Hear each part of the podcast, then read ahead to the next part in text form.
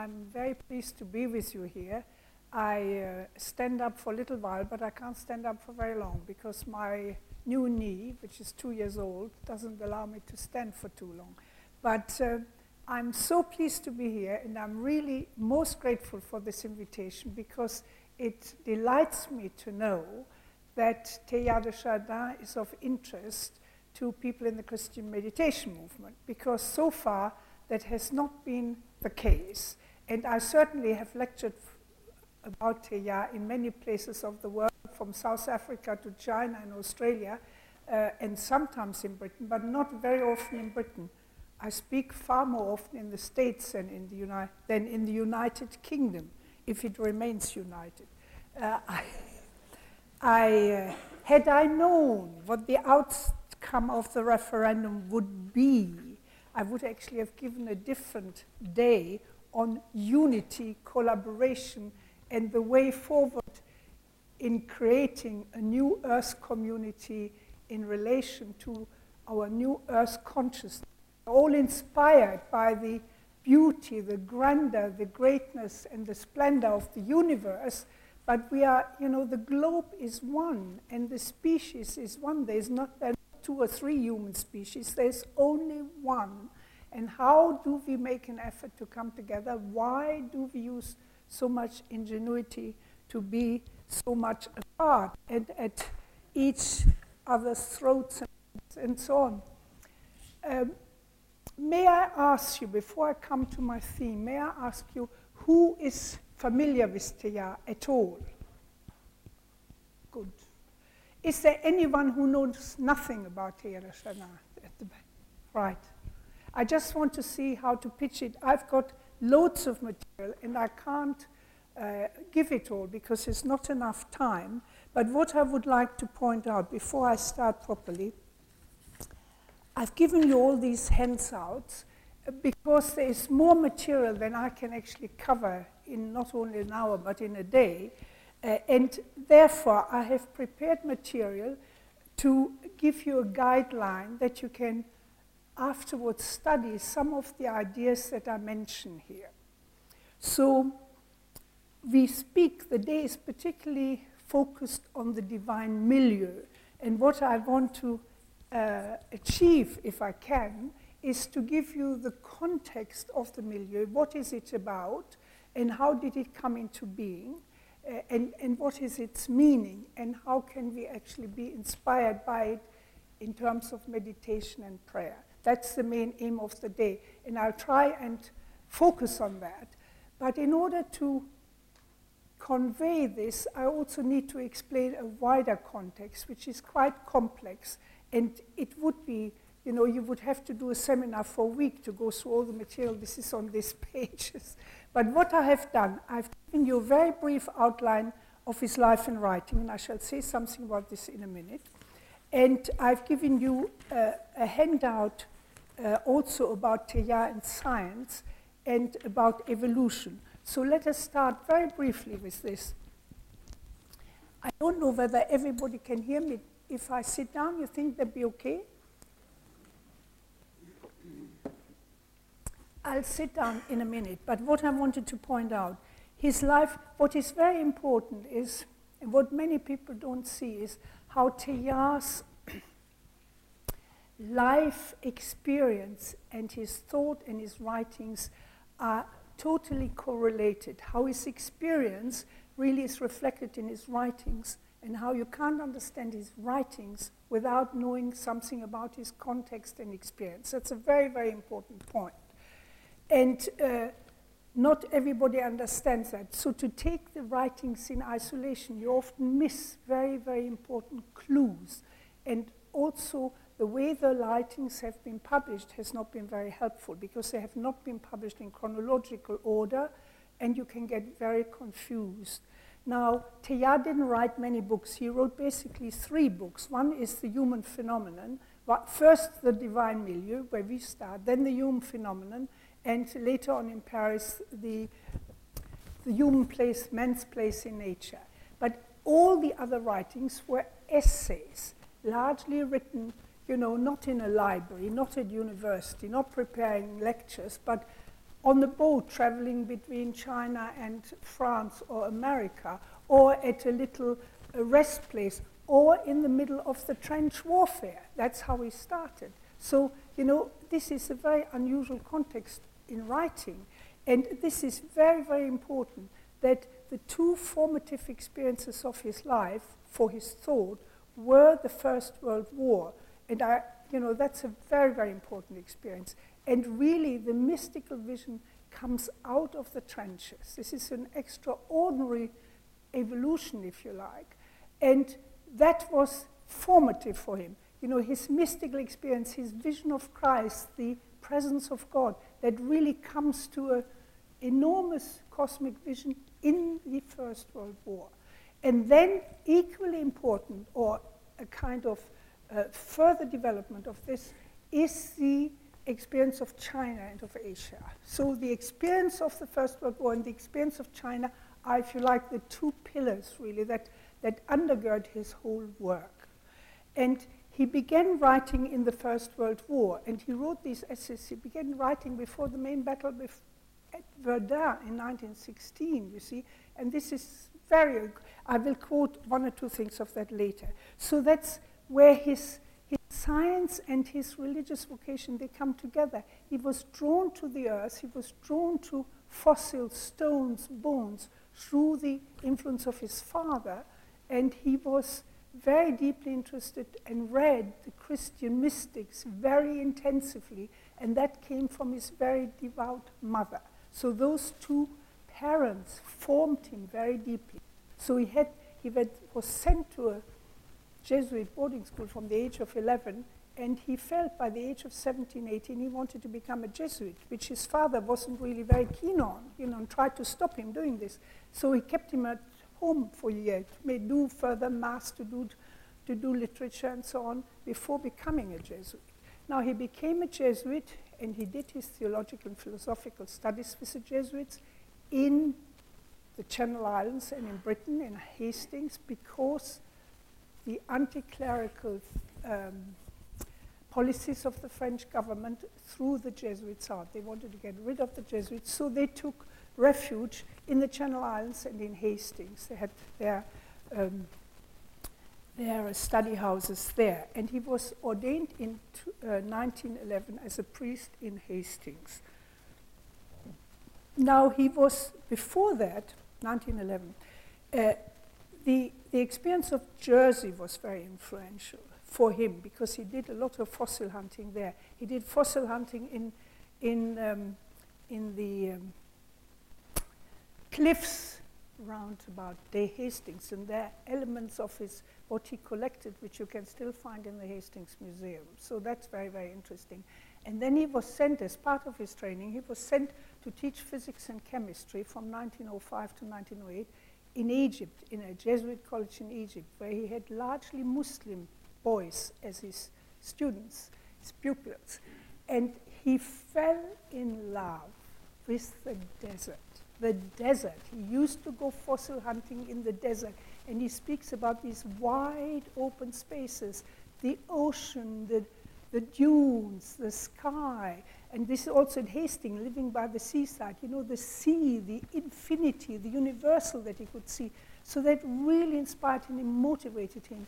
And it was in Hastings, first of all, that he discovered evolution, which again would require a whole talk and looking at what evolution meant to him, because suddenly, from a very kind of traditional Christian doctrinal way of, you know, seeing Christ, seeing Jesus, seeing God, seeing the church, suddenly everything changed. It was an absolute revolution, you know, because he suddenly realized the entire earth was alive.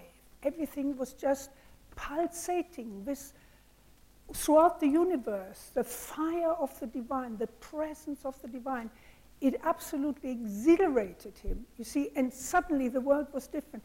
The world was going somewhere, and this is really why he's so interesting, because he feels that, you know, to keep science and religion apart, we are li- looking at the world in little boxes, and in a way we must make the connection. Everything is interconnected.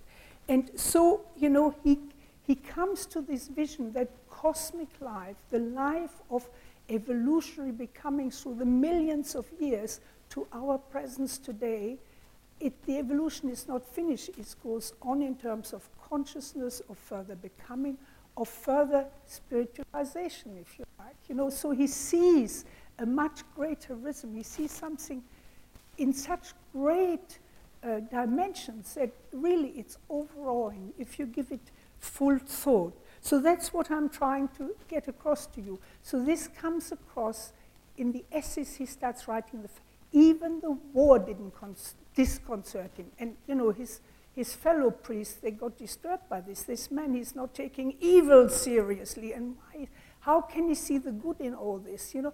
And he kept trying to see things you know, going still forward and upward, even in the worst of times. So he starts writing. The first essay is called Cosmic Life. That's what he's really inspired by. And it begins with a motto that says, There is communion with God. That's the traditional upward, you know, you, you leave the world, you just go for the divine, for the abstract, for the spirit. And then there's communion with the world. And that's, you know, the people who are activists, who go into politics, who are reformers. And then he says there is communion with God through the world. There's a diagonal where you try and integrate. The divine is present in all the turmoil of the world. The Spirit is among us. If only we could pay attention and, and be still enough, or be focused enough, or be reflective enough. And this is where I feel science is not going far enough. We're looking all the time more and more at the outside, even when we, we, we can study our own interiors or we can study micro, microbes and microwaves and, you know, and cells and whatever. Um, but it's still not asking. It, it can explain how things work, but it doesn't explain to us why they are there and how they why did they come into existence? You know, it explains how they come in, how they developed, but it doesn't explain why they are there. In other words, what is the meaning and purpose of all this? What is the meaning and purpose of human life? Is there anything that we do of any permanent value? Will anything that we love survive or continue in some attenuated, different, transformative way of existence? You see, these are the kinds of questions he had. And he kept thinking and saying that you have to look, you have to see the interior dimension, not in spatial terms, but in, how should I say, in, in spiritual, transformative terms. You know, there is a deeper, deeper meaning, a deeper existence. Say, we can't see the spirit, we can't touch the spirit. It's not the material, it's, it's a spiritual, not as totally separate and the opposite of the material, but in and through the material, it, it emerges. It's the emergence, the emergence of life, the emergence of new insight, the emergence of human beings, the emergence of culture, the emergence of thought, the emergence of new goals and vision. So that's what I'm trying to explain in here. And um,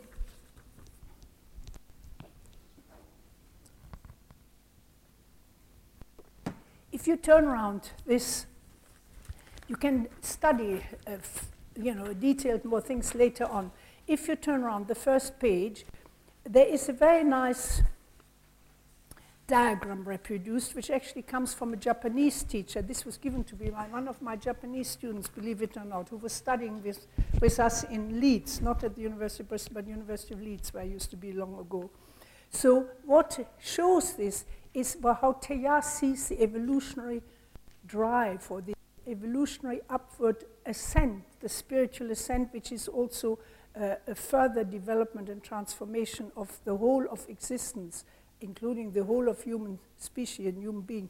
So what we start, you know, in the past, in the faraway past, how individuals develop into group, uh, in groups, and how the simple beginning develops into more complex forms. Teilhard always uses these kind of, this is not a, this is not a diagram, but it's, adapt, it's an adaptation of the ideas he has. How what he calls complexity consciousness comes about. I mean, in, in short, that means the more material items get complexified, the more they get centrated, and the more material arrangement there is inter- internally, the more complex they get, and the more complex they get, the more they have a center, and the more of a center they have, the more you have the rise of consciousness. So you have a kind of rudimentary consciousness among the animals and plants, you know, but you have a much more developed self-reflective consciousness in human beings. So there we are in a different mode of being. So he really talks about this rise of consciousness. So he sees, you know, the development of uh, arises and converges to higher and higher level and means it comes to more unification. And he sees this unification in the conscious levels of the, uh, of the universe being driven or being animated by love energy, that's on the right, and how this is a movement that goes from the past to the present to the future. And he sees it as a rise which has ultimately, maybe in millions of years, a peak point, a summit, which he calls omega, the Greek word for the, from the end, the Greek letter from the end of the alphabet, the omega being the summit, but it's also uh, a very ancient Christian symbol. Omega is used for Christ, and Thea speaks about Christ omega, the point that ultimately is the culmination of all developments in God. Um, I just, if you now go to the, um, what's the next page? The next page is the last one, the third one. I've given you a handout on science. If you want to pursue anything, I have given more uh, of the specialist kind of words that Teilhard uses because some of his language is quite difficult and how it is shaped and influenced by geology, paleontology, and biology. Now, what is most important, uh, you can perhaps read this in the lunchtime, or if you have any questions, come back. What I want to really point out to you is the diagram on the back of this page that has the handout on science, because this is very exciting. The new cosmic story as we understand it today. And then I stop and go to my divine milieu. So here you have the new cosmic story. The story, it's about the epic of evolution. And Thomas Berry, who was very much influenced by Teilhard, he uses this word story. We have to have a new story to explain to ourselves, to make sense of our position in the universe and of where are we going and what is the sense of the human community, of the human species. Now, this is done by a, a very well known American theologian, John F. Haught, who writes a lot on religion and science. And this is in his books, this is uh, Science and Faith. But he uses it all the time, also in his other books. Uh, what he shows here, um, paradigmatically, he tries to show for us to understand this 13 and a half billion years is really impossible. You can't really work it out. And scientists, you know, they, all, they work at one particular aspects. We are not all experts and scientists. So what John Haught have done, has done is, if you represented the whole great movement of evolution as a library. He represents here 30 volumes of a library, each of which has, each volume has 450 pages, and each page represents one million years. I mean, it's a very imaginative way of, it's very good to explain this to, to school children, really. So what happens? In the first volume, the Big Bang occurs, and then for a long time, nothing occurs. Lifeless and mindless matter slowly, slowly, slowly unfolds. So the Earth, the story of our planet Earth, only begins in volume 21. In volume 21. And then the really the life and everything coming out, the plants, the animals, that appears in volume 29, 30. I mean, as far as we know, we are at the end of the evolution. I mean, there are probably other volumes to come, but the point is that the modern human being, as we recognize ourselves, doesn't appear until the last page, page 450 of volume 30. So, you, I mean, it's a very impressive way of thinking, well, we are not really very, very much in advance. we are at a very, very late stage in one sense, or we are at a very new state. We are so young, as a, evolutionary speaking, speaking, we are so young as a species. We are not very old. We think we're so clever. We have got several thousand years of culture. We know all the different kind of the languages that have developed, the cultures, the, the different kind of modes of living and so on. But in spite of this richness, there is really, this has happened evolutionarily speaking in a relatively short time. And what we could expect is that this evolution process might go on for a very, very long time if we don't self-destruct ourselves. So this is a, a, picture I want you to go away with. If you have any questions about this, do ask me later. Now let me sit down and uh, come to the divine milieu.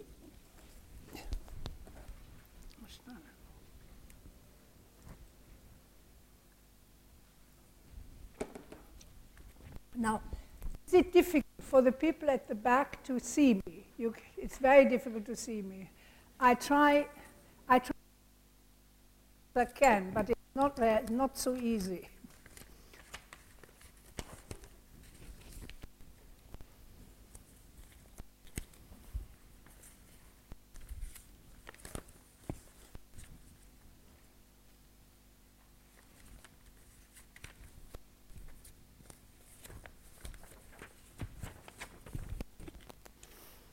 Now, the divine milieu, the problem is that the publication of Teilhard's works leaves much to be desired. I won't talk about this now, but in England, no bookshelf has any new prints of these books. They came out in the 60s. From the mid 50s to the 60s, you can only find these books in, if you're lucky, in second-hand bookshops. I mean, in America, they're in print, in the USA, but not in. See, here I've got a, uh, the Fontana paperback, which is from the 19, whenever it is, I can't even remember. It's so old. So it's, you know, it, it's 19, um, 1960. First issue 1964, then the 11th impression 1973. That's this book. You see, it's the same. This is an interesting book, The Hymn of the Universe, which some people may know. The Hymn of the Universe is not a, a title that Teilhard ever created. It's a book that was put together by the committee that decided how to put his articles together, his essays together. And therefore, it's very unsatisfactory because it contains some things but not other things. In other words, the divine milieu is a separate book. That's a book Teilhard wrote, and I'll explain in a minute why he wrote this. But what I want you to know is that you have to look really, if I can find my list now, but if I can't, I can, well, I don't it doesn't matter. Um, in the Hymn of the Universe, there are important texts in here. Um, first of all, he wrote in the First World War, in 1917, he wrote a very fine, he wrote the mystical milieu. He uses the word mystical milieu before he uses the word divine milieu. And then he also wrote before that, in Cosmic Life, he already speaks about this animated uh, universe, the cosmic sense. And after that, after the um, uh, mess, what is it now? Um, after the mystic, the mystic, the mystical milieu, which is, was written in 1917 in the First World War. There's an excellent book which I have actually written, I have indicated this on the back of the, uh, where you have got the information, The Mystical Milieu by Kathleen Duffy, who is an American physics professor and a religious sister. She wrote this book, Teilhard's Mysticism, Seeing the Inner Face of Evolution. That's an excellent book. And she shows how Teilhard used and was influenced by the science of his time in developing his ideas about the mystical milieu, but she also shows how much his ideas are congenial to our contemporary scientific knowledge, which has far advanced beyond Teilhard's time. So it's a very, very interesting book to read. So you go from mystical milieu to eventually the divine milieu. And in between, so let me give you some passages. And these passages you will find, there is a, a book from which I will quote more. The spiritual writings in selection are edited in this volume. I edited these about 20 years ago in the Orbis uh, Spiritual Master Series. This is an American publisher, but you can get it in Britain. And it starts, you see, I just to give you an idea.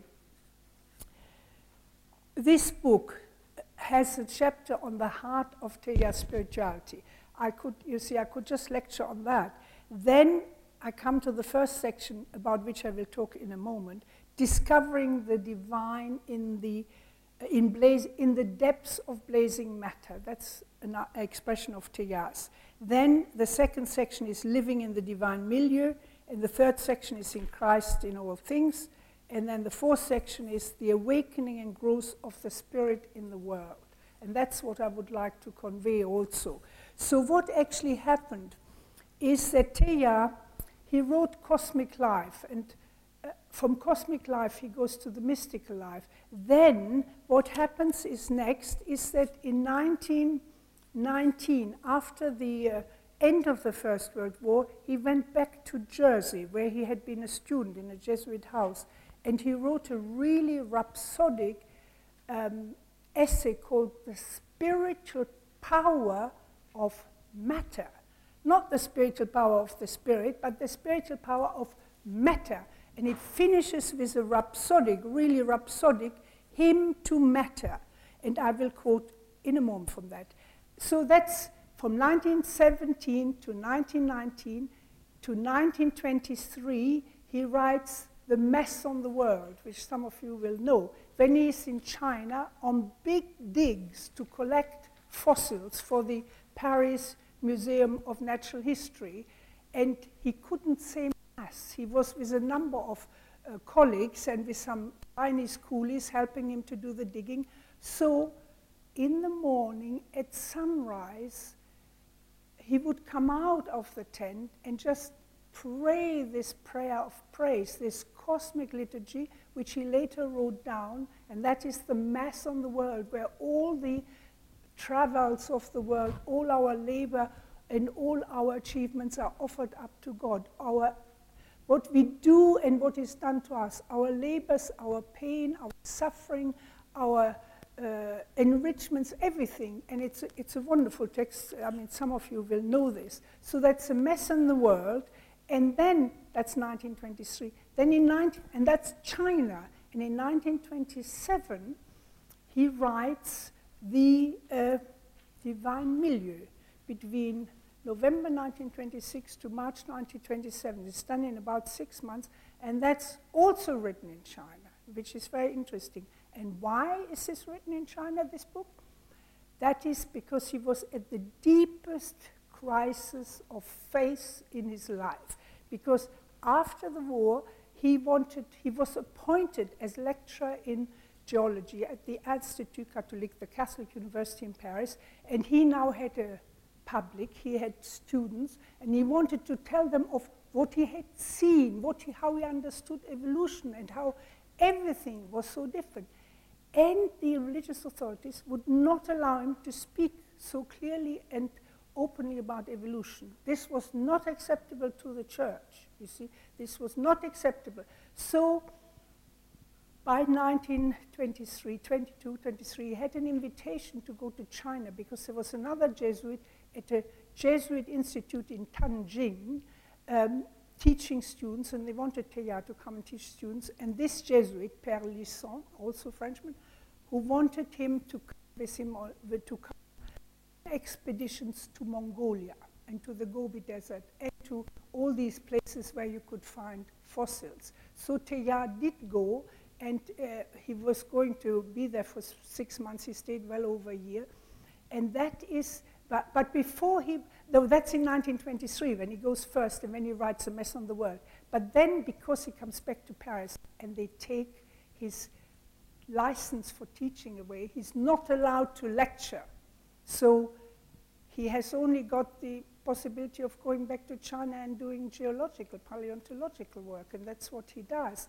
But he is in such a crisis, and his friends and people advise him, why don't you leave the Jesuits or you could leave the church, but, you know, just be a free scientist and so on. And he didn't want to do this because of his to his order. So he thinking about the divine milieu. He speaks about the divine milieu also in the mystical milieu and in the, in the mess of the world particularly.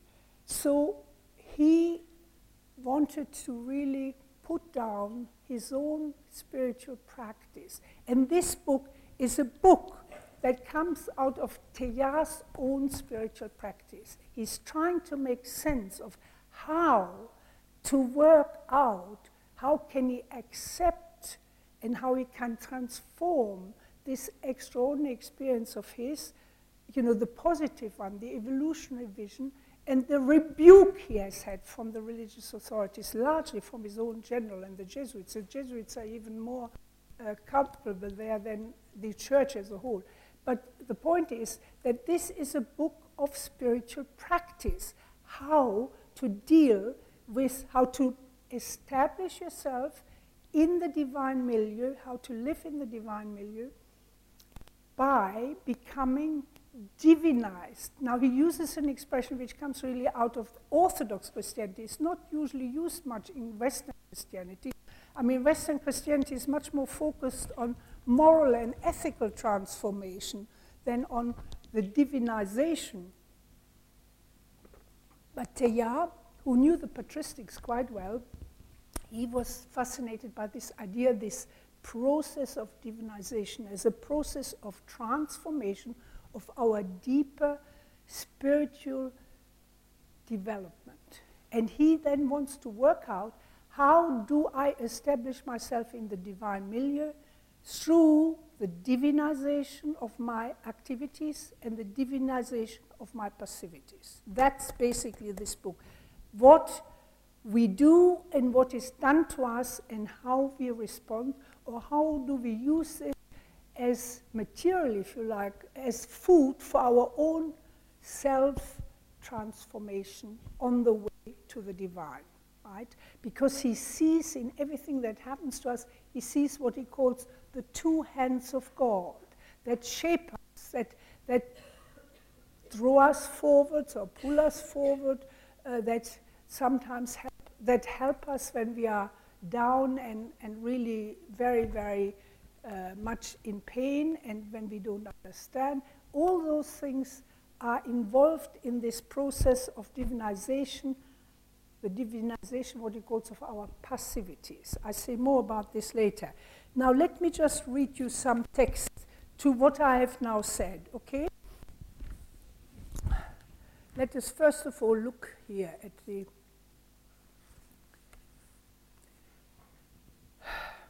Now, this is also connected to something what I will speak later on, namely the figure of Christ. Because I need my glasses, sorry. Where's my bag? Oh, oh yeah, thank you. this is a bit difficult without glasses.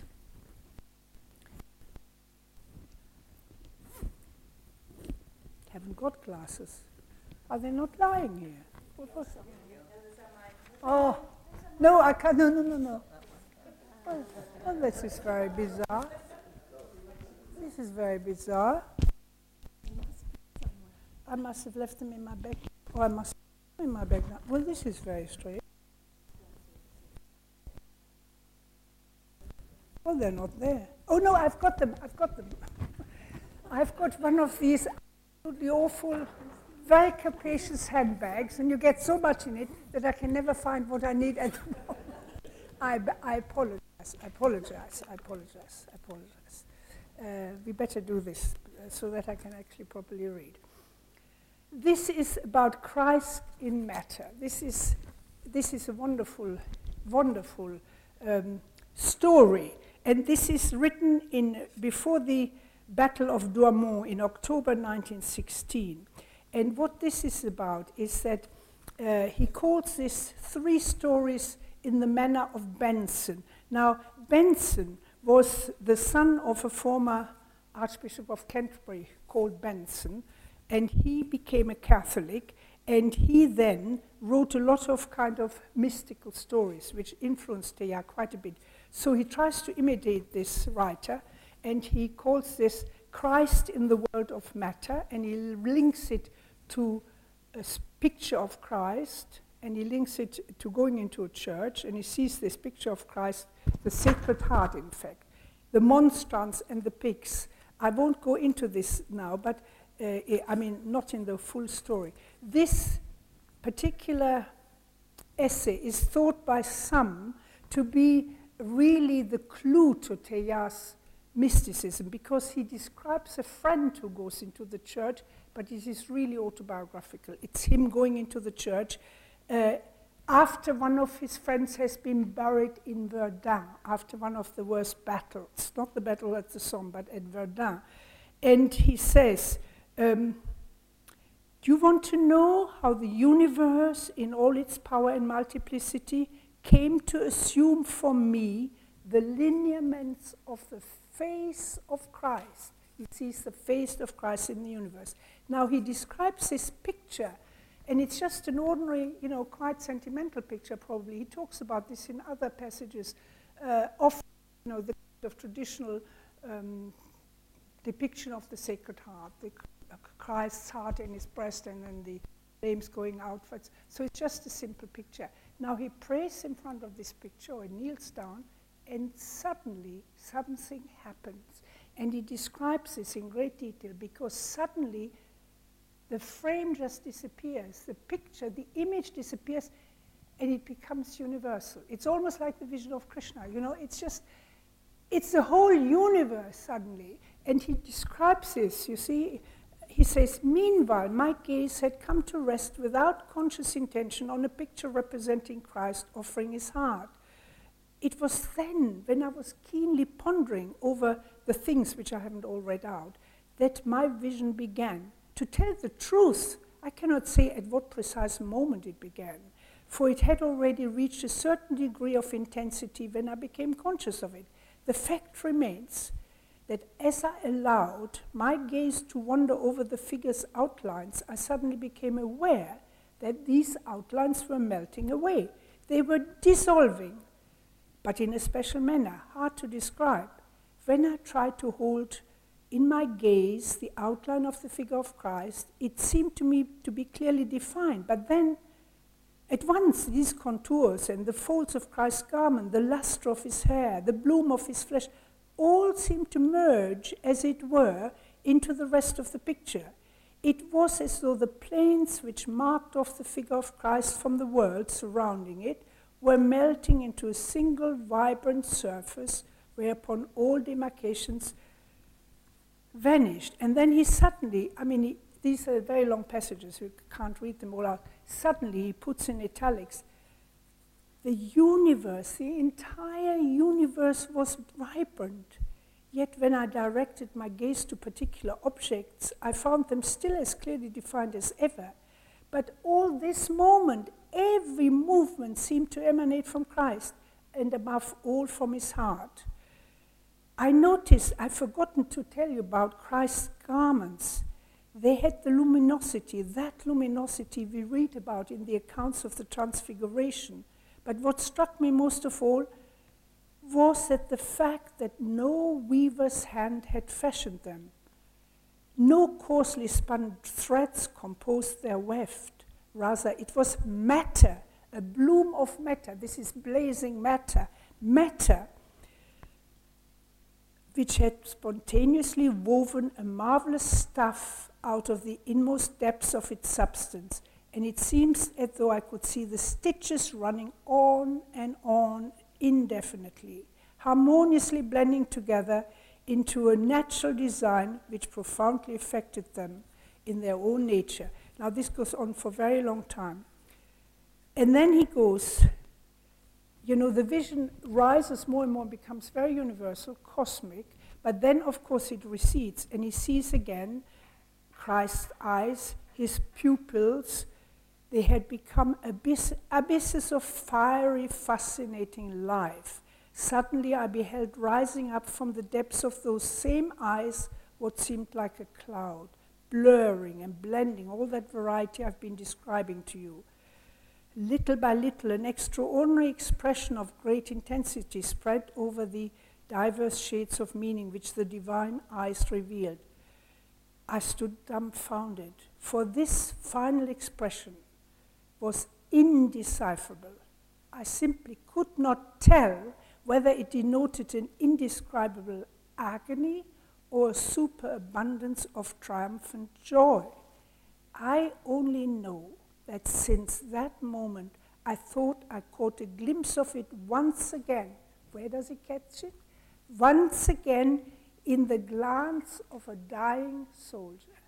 Because you see, he was ordained, he could have been chaplain in the forces, but he wanted to be an ordinary uh, soldier, and he was not allowed to be a combatant because he was a priest, so he became a stretcher bearer, which was the lowest, lowest role you could have in the army. And he was in a very, very important assault unit which consisted of Moroccans, Tunisians, and French people who lived in the French Empire. You know, and so you had this extraordinary mixture of human beings, and he constantly was ferrying the, the, the wounded back from the, you know, from the field from to, the, to some uh, medical unit for some help, or he was assistant, assisting men to die.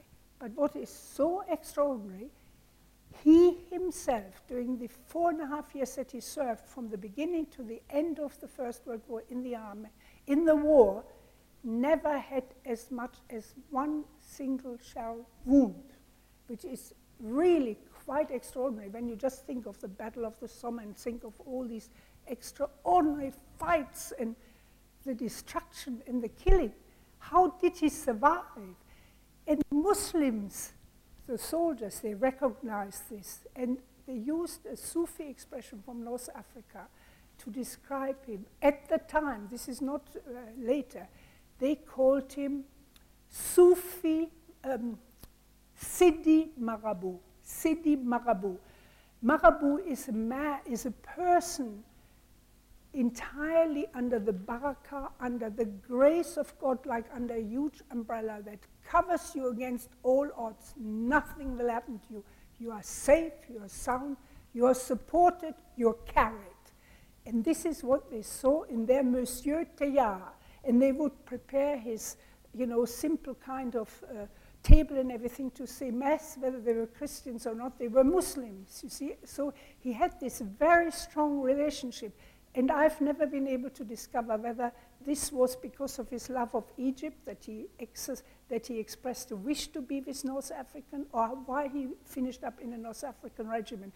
But I tell you this because it's so very powerful and empowering, you know. And for him, this, I mean, both, the regi- both his unit and he himself got several distinctions, were awarded several distinctions after the war.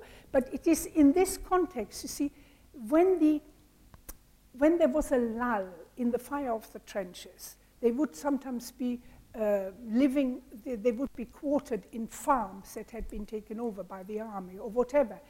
And this man starts writing. Can you imagine? He gets into the army early in 1916, January. Then he starts thinking about all these things he had thought about as a student in theology, his experiences, uh, his science, because he had gone to Paris to start um, studying in the sciences from 1912 to 1914 before he was called up. And then he starts writing, and he exchanged letters with his cousin Marguerite all about these, you know, what, what moves him, what occupies him, what is it that he sees. And his first essay in 1916 is he wants to set down his vision as an intellectual testament because he might not survive. He's very aware he might be killed any day. He might just not survive. So he's very concerned to leave something behind, to tell people what he's seen. And of course, he survives, and he survives for many years. So this is uh, Christ in Matter. Now, the next one, I have lost my pieces now. Wait a minute. Christ in the World of Matter. We have done that. Now, uh, the next one is 1919, the hymn to matter. I mentioned this. How are we doing for time? Oh, it's okay. Um, the hymn to matter, where he writes, this is very interesting. Um, he writes about the spiritual power of matter, which is too long to read to you. But then he describes again someone else, like you know Elijah in the chariot, coming along and singing this wonderful rhapsodic hymn about you know matter, matter. That blessed be you, harsh matter, barren soil, stubborn rock, you who yield only to violence, you who force us to work if we would eat. Blessed be you, violent sea, untamable passion. You, unless we fetter you, will devour us. Blessed be you, universal matter, immeasurable time, boundless ether, travel abyss, and so on and so forth. But then it comes. I acclaim you, I acclaim matter as the divine milieu. There you have the word. The divine milieu charged with creative power. As the ocean stirred up by the Spirit, as the clay, like he found by around Hastings, the clay molded and infused with the life by the incarnate word. So he brings it all together. You know, matter is really uh, the presence, the epiphany of the divine. And it's interesting, I've got a passage somewhere from Thomas Merton when he read The Divine Milieu, which he read quite late, I think. Have I got this somewhere? Well, I will find it. If I don't find it now, I'll find it at lunchtime. Um, I've got too many, as you can see, I've got too many things here lying around. Um,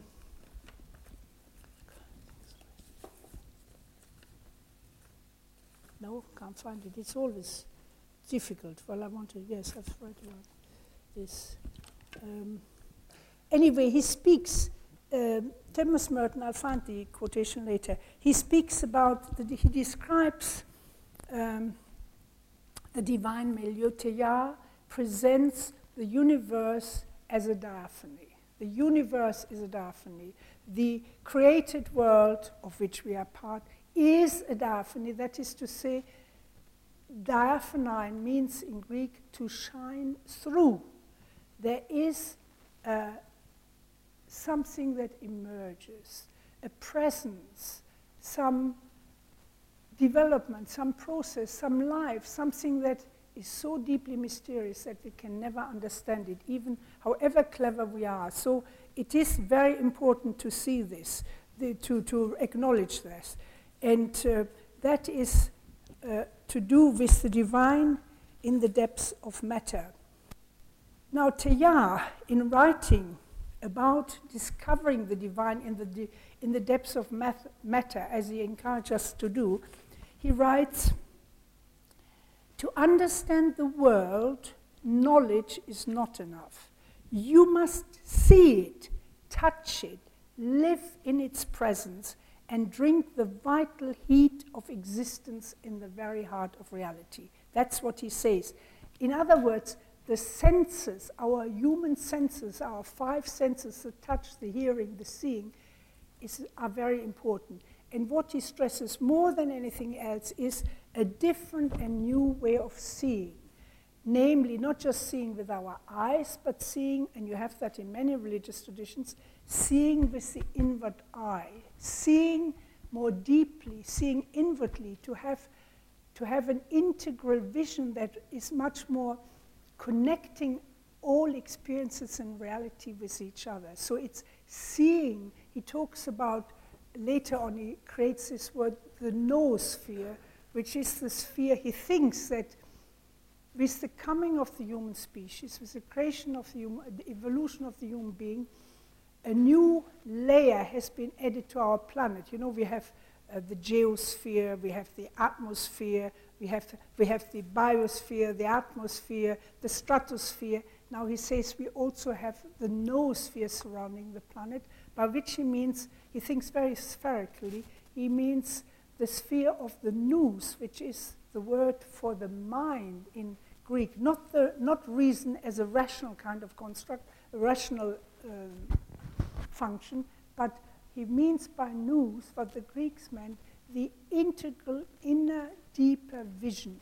You know, you understand in a way that is much more um, comprehensive and richer than we normally use the word understanding. So he says, you know, seeing, seeing in a new way. And why is he seeing in a new way?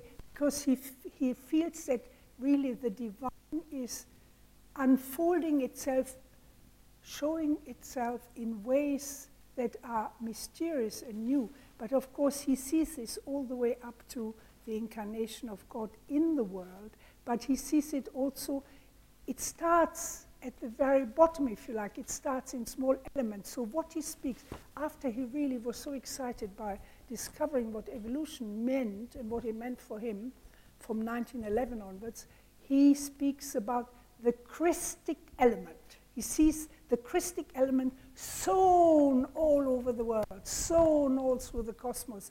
And he sees, you see, that builds up what he calls the cosmic body of Christ. And he writes so many passages about it that uh, some theologian, an Australian theologian actually, has suggested, he's collected all these passages, um, a man called James Lyons, and he looks at the cosmic nature of Christ in de Chardin, but also in Origen. Origen is an ancient patristic father, and he already thought of this cosmic, the cosmic nature of the divine, right? And this is why I say we have to discover, we have to become aware, we have to, we have to look to see. You see, very often, I've got this experience very often, you look for something that you have mislaid, like my glasses. You know, and you look and you look and they're right in front of your nose and you don't see them, you know, until suddenly you say, oh, they're there. Why didn't I see them? You know, and this is, if you, if you transfer this on your other experiences, you often, you know, how deeply do we actually dig down to see things in a much, you know, I mean, how a whole development of understanding of what we teach children, you know, you grow in understanding. That means you see more extensively, more widely. People who have had more experience, human experience, life experience, or have traveled more, have had more education, they see things that people who haven't had that don't, you see. So it's this seeing more intensely, seeing more deeply, seeing in a new way. And that's what Teilhard wants to teach. And this experience of the Christic is just overawing. Now, I have to, um, I wanted to quote more passages, but I want to continue the story of the, where the milieu divin um, fits and how it is continued. I mean, the phenomenon of man is very important. I'm not going to speak about this today here, but I shall say a few things later if I have the time. But what is very important is that Teilhard, at the end of his life, I mean, he went on writing from 1916 to 1944, uh, 1954, 1955 uh, till he died. He, he wrote, he wrote, he wrote, he wrote, sometimes absolutely enormous number of essays on all sorts of questions. And these essays were thematically uh, put together in 13 volumes, which are his collected works, and only three of those volumes were actually written as books. The others are really all across the, the years. Now, in 1950, five years before he died, he wrote a very important essay, which is an autobiographical, spiritual, uh, spiritual account of his own development.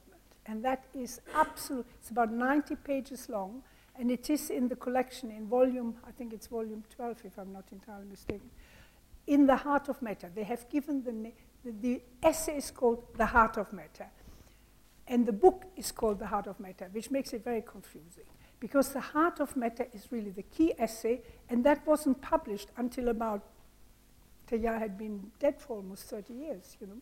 So, and it's the key, it's the absolute key for his um, for understanding him because he describes exactly how he has arrived at this vision. And what he describes there is that he has three dimensions that come together in his view, and that is the cosmic, the understanding of nature, uh, the understanding not just of nature, of the universe, of the whole creation, we might say, the cosmic dimension, which is now much greater, much more in our awareness than it was in Teilhard's time. That's the cosmic. But, you know, he was fascinated by science, by all these findings. But from a human point of view, when he was a young man, he had only been in a very Catholic family, an aristocratic home. He had been in a boarding school, and then he went into Jesuit, uh, you know, communities. He didn't know much about life. He didn't know about other human beings. I mean, he was all the time in a male community. So in the war, he's really thrown into the human milieu. So the second dimension, he discovers the level of the human. What does it mean to be human?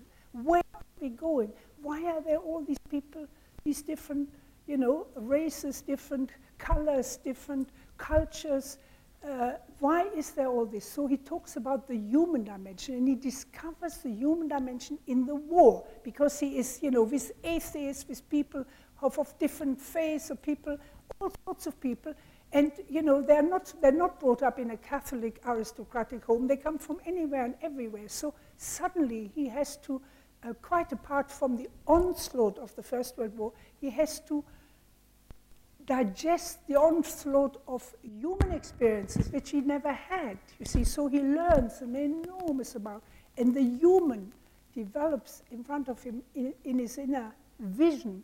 That's the second dimension. And then, of course, the third dimension, which is the overall embracing dimension, is the divine, which is there all the time. So you have the cosmic, the human, and the divine. And sometimes this is, Teilhard himself does not use this word, but uh, some of you this word, maybe I should use it in red, um, because it's a lot to do with love also. Wait, oh, wait a minute. Uh, so, God,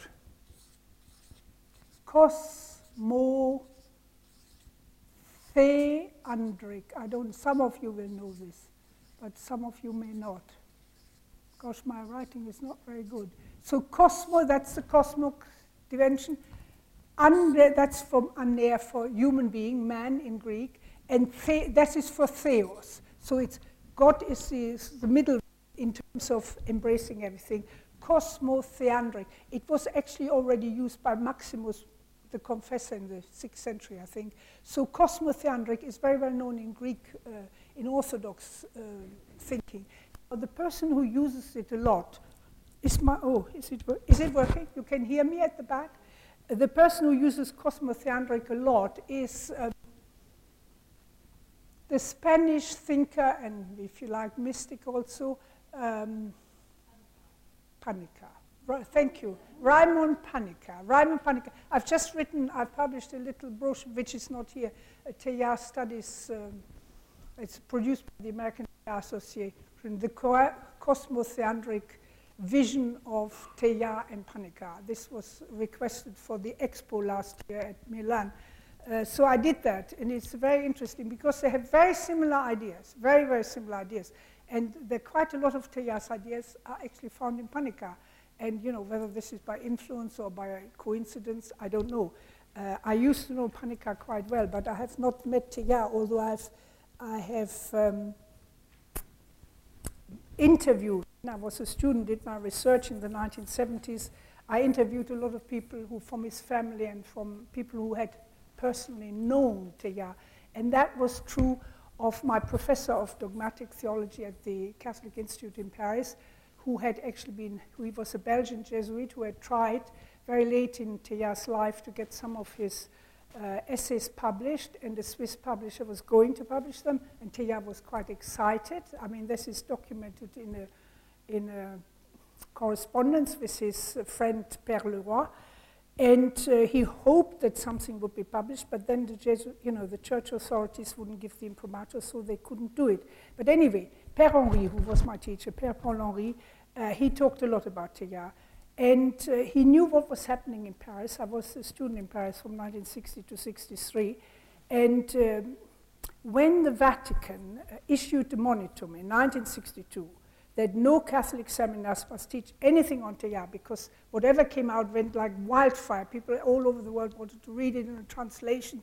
You know, and Père Henry would say, Can you imagine? I came by train from Brussels to Paris and the douanier, the, the customs people, what was the man reading?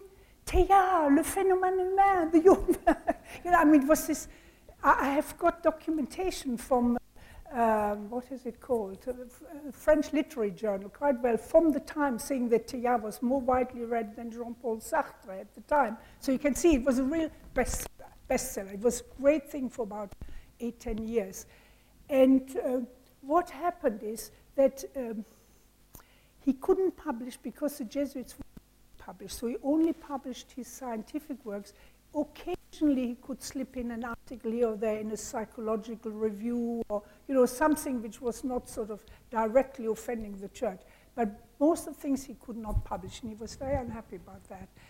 But what happened, and this is very interesting, and this happens from the 1930s onwards, he got people, or people offered to type his essays and to cyclostyle them and to distribute them. And this could go up to 10,000 copies at times. So uh, the leadership was fairly well established in France and in the USA. And where Teilhard had friends, they would get hold of these texts, you see. So these texts were floating about. And uh, his last superior is a man called um, René d'Ouince, Père René d'Ouince, who was uh, the uh, superior at the, at the Etude House where Teilhard used to live when he was in Paris. He told me um, in 1975, he said, I kept all these essays in this filing cabinet. You don't expect me to be so stupid, burn them all. I want them all, I want them all. And he wrote two volumes, and they have never been published in English, never translated, called um, Teilhard, uh, Teilhard uh, the, the, two volumes are called A Prophet of His Time. Teilhard and the Church, a prophet, no, no, no, a prophet on trial, un prophète en procès, a prophet on trial. He saw him as a prophet, but he was on trial and he says Teilhard de Chardin and his church. And when you read this, it's like reading a detective novel. You can't believe how many difficulties and problems and I mean, really, you just absolutely unimaginable. What he documents, and that's a Jesuit, document the life of another Jesuit. Now, what happened when Teilhard was in, visiting in Paris in about 19 must have been 1954. I'm not absolutely sure whether 53 or 54. The Jesuits, some of his friends said, What happened to all your writings? You know, the Jesuits are not going to publish them. What are you going? You must give them to someone. And what he did, you know, there and then, he got a piece of paper with the etude address on top from this study house, and he made over the right to all the writings that were religious writings to Mademoiselle Mortier, Mortier, who had been the secretary of the French uh, poet Romain Rolland. And uh, therefore,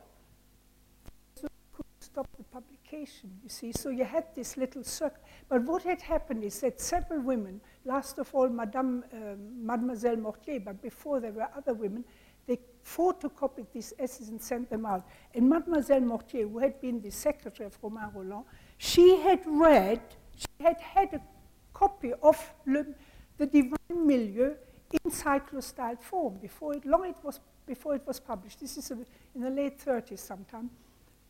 And she wanted to meet the author of the of, of this book. So when he was on holiday, not on holiday, but visiting, gave a lecture, um, she came to him to speak to him after the lecture, and she offered to read on copying to, to distribute essays and then she was very clever. When Teilhard had died, she, she had formed before that already, when she had the, the testament, his will for, for the work to be published, she had established a committee of people who were specialists in science and religion, who were fairly eminent, and the president of the whole group was the Queen of Belgium, you know, and they immediately starting pushing all this stuff into print. But it is not edited it's not edited with a sufficient annotation or that. So people, you know, you start one book and you finish another book and you get quite confused because you don't know where to situate this. So I'm telling you this to give you the background.